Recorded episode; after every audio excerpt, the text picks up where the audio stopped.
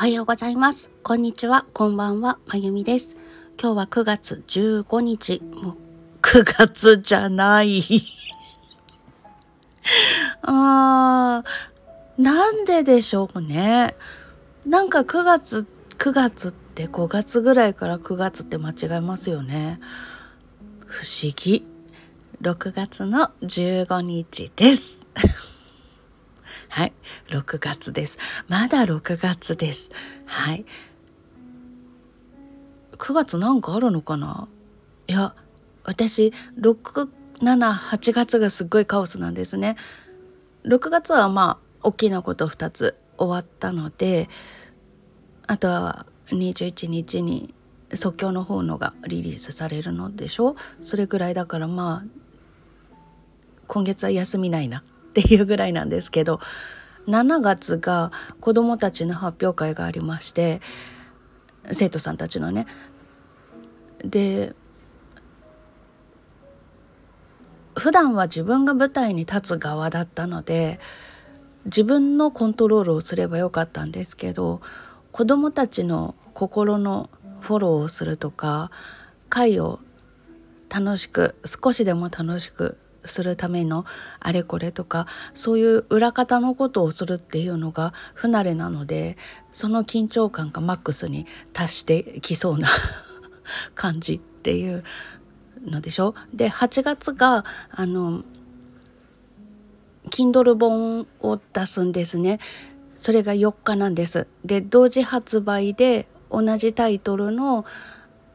4曲入りのアルバムを出そうと思ってて、でそれが8月の4日にあって、で8月の5日が日本舞踊の舞台があるんですね。で4日の日というのがリハーサルの日なんですなので8月4日は日本舞踊のリハーサルでずっと箱にいつつ、その Kindle 本の無料キャンペーンとかの手続きをするという初めてのことをリハ中にやるっていうできんのが多いって感じの山場が来るんですねで、それが終わった後は少し休もうと思っているので、私夏苦手だし、なので8月の2週目以降は特段何の予定も入れてなくて、ゆるゆるモードにしようと思ってるんです。で、9月も特段まだ予定は見てみたいな感じなんだけど、なんでしょうね。5月入ってからずっとなんか間違えるとき9月言いますよね。不思議。なんだろう。なんかがあんのかななんてちょっと思いました。はいということで、もう一回いきますよ。今日は6月15日木曜日です。はい、言えました。私が住んでいるエリアは今日は朝から少し降りつつ曇ってるなっていう感じです。皆さんがお住まいのエリアはいかがでしょうか。はい、ということで声日記お付き合いください。ここまで来るのに約4分なんで何の迷いもなく9月言ったんだろう。ほんと不思議これ5月に入ってからたまにやることなのでね、謎だなって今思いました。はい、で昨日なんですけれども、昨日は会社のお仕事をいたしまして、それから先日からやっている小銀刺しのワークショップをするための図案を作ってたんですね。で、ふと思って伝統的な図案を重ねて、でちょっとだけカットしたら、あ、これ香水瓶みたいで可愛いじゃんって思ったんです。で、それだったらば初めての人が刺すにしてもそんなに手間ではないくらいのもので、なおかつ可愛らしいっていう感じなので、これがいいと思いましてですね。で、他の色うぐいす色と、あと赤と桃色と紺色ときなりとから選べるんですけど、きなりはちょっと地味かなと思うので、今回はきなり出さないでみようかなと思ってるんですが、でもきなりも香水瓶の糸の色を可愛くしたら可愛くなるんだよな。それもやっとこうかな。そういうのを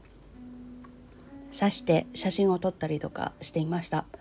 はい。で、生地の色も4色か5色から選べて、かつ糸も選べるようにしようかなと思ってて、でそれを写真でご提案するにあたって、色構成が私すっごい苦手なので、色をどう伝えようかなっていう、そこが次の難関だって思いました。はい、でそれをツイッターにアップしたりとかしてお披露目してたんですけれども、これを自分で刺すのも楽しいけれども、私が刺したものを手にするっていうのも欲しいなって言ってくださる方がいたので、ああそっかと思ってワークショップで使うということしか考えてなかったのですが、こういうのだったらプチプライスで小銀刺しというものをお伝えすることができるなと思って、それも作品としてやってみようかななんて思ったりもしました。やっぱり言ってみるもんですね。いろんなアイディアをいただいたりとか、きっかけを見つけられたりとかして、すごくいいもんだなって思いました。そんな感じのことをしており、あとはそのオンラインでするワークショップとして企画を考えているので、事前に刺し方の動画と、それからご挨拶状みたいなのをお送りしようと思ってるんですね。布とか針とかと一緒に。で、それにつけるお手紙を書いたりとかしていました。まだ案ですけど、ここから文章を構成してやっていこうかなと思っているところです。はい、そんなことをしてなんかウキウキしながら昨日は過ごしていました。あとちょこっと最近よく目にするなと思っている言葉というのがあって、 A と B を比較するっていう言葉を見たり聞いたりすることがなんか最近増えていて、そのたんびに私もやっとするんですね。私比較されるっていうのがすごく嫌いというか、なんか嬉しくないんですよ。私の方を良いと言ってくれてるっていうパターンであったとしても、私よりも誰それさんが良いって言ってるパターンだったとしても、なんかちょっともやっとするし寂しいなって思っちゃうんですね。なんでだろうって思って、比較して良いと言われたとしてももやっとしてしまう理由っていうのが謎だなぁと思いました。なんででしょうね。それ別によく言ってくれるんだったら嬉しいのかなとも思うんですけど、 A と B と比較するっていうこと自体が好きじゃないのかもしれないって思う。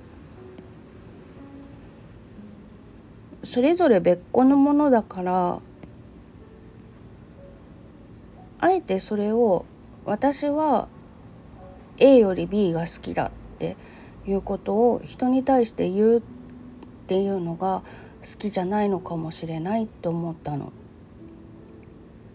自分の中で思うのは勝手なんだけれども、それを人に言うと、それを聞いてる人とか見てる人ってどう思うのかなって思ったんですよね。でもなんかまだこのなんで比較というものに対してちょっと嫌な思いをするのかっていう答えっていうのはわからないんだけれども、まあ音楽とかやってると常日頃誰かと比較されるっていうことはあるわけで、慣れっこになってると思うんですけどね。例えば音大入った時の試験とかだって、あれって正解と不正解とっていうのが明らかに分かるわけじゃないじゃないですか。漢字の書き取りテストとかみたいにこれ絶対違うよねっていうのがある世界ではなくて、で点をつけられるわけだから、そこには誰かと誰かを比較するっていう場面も出てくると思うんですね。定員というのがあるわけだから、これ以上受け入れられませんってなった時に、誰かと誰かどちらかしか入れないっていう場合って比較って発生しますよね。あとコンクールとかだって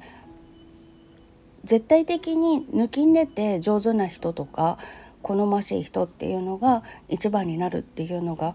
あるとかでない限り、必ず誰かと誰かを比較してるわけですよね。だから比較するされるっていうことが常に身の回りにある環境にいたんですけど、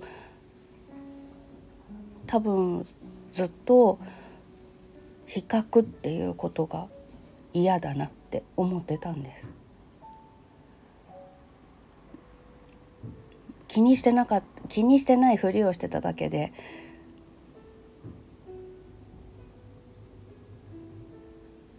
そのことをここ 1,2 週間どれぐらいだろうで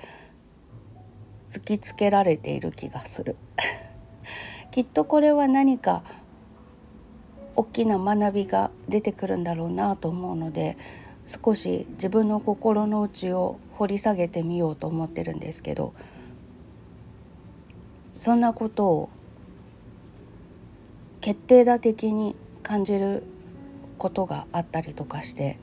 よし来たこれ食ってやるとか思いました。去年のね4月下旬にかなりへこむ事件がありまして、でそれよりも前っ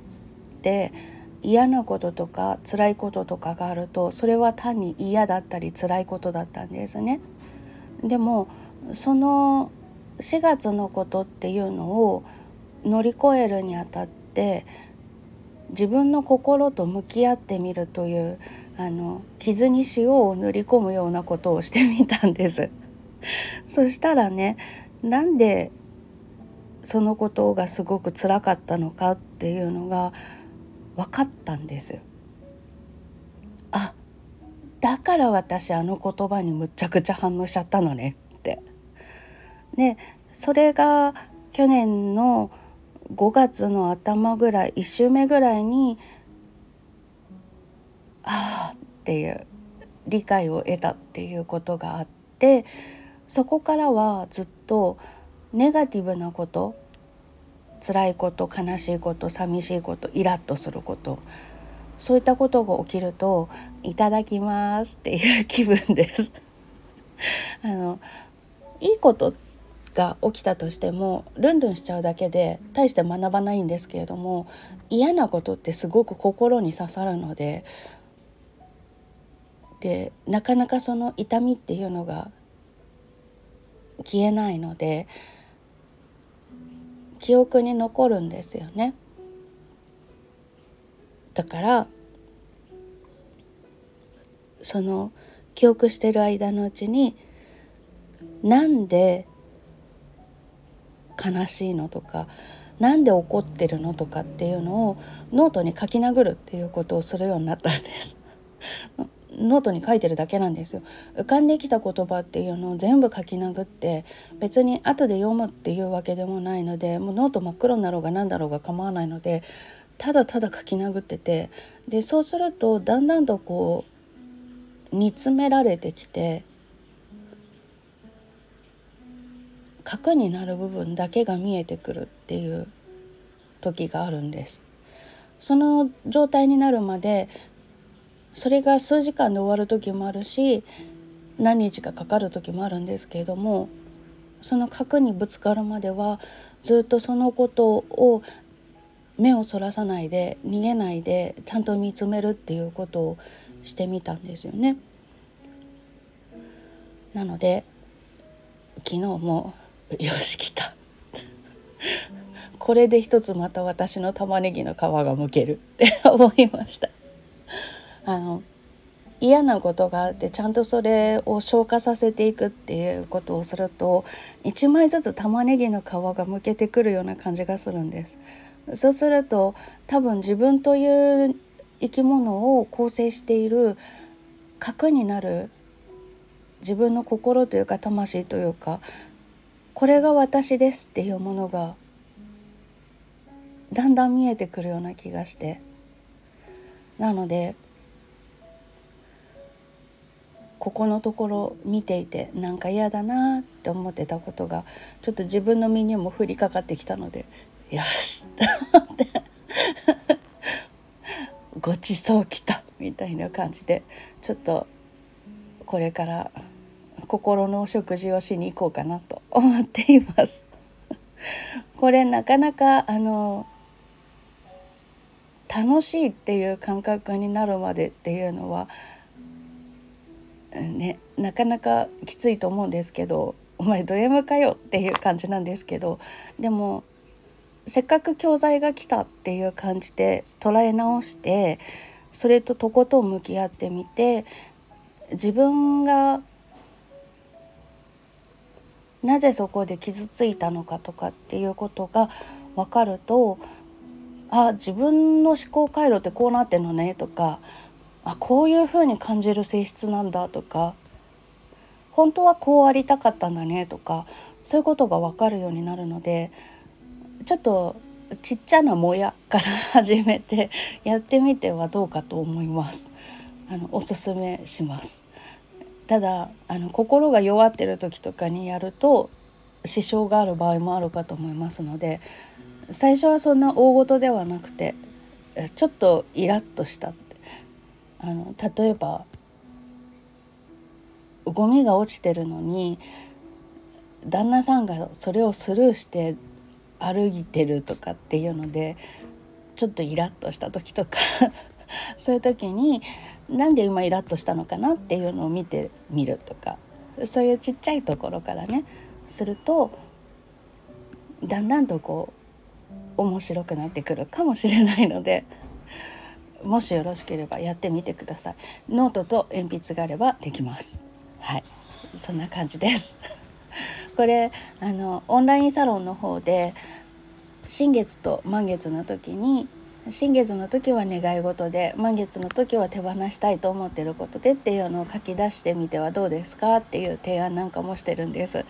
こうやってノートワークで心と向き合っていくと、かなり自分を見つめ直すことができるのでおすすめです。はい、ということで私はこれからまだお仕事が始まるまでに少し時間がありますので、ちょっと自分の心を見つめてきます。はい、それでは今日もお付き合いいただきましてありがとうございました。なんかあまり気分のいい天気ではなさそうですけれども、今日一日素敵にお過ごしください。それではまた。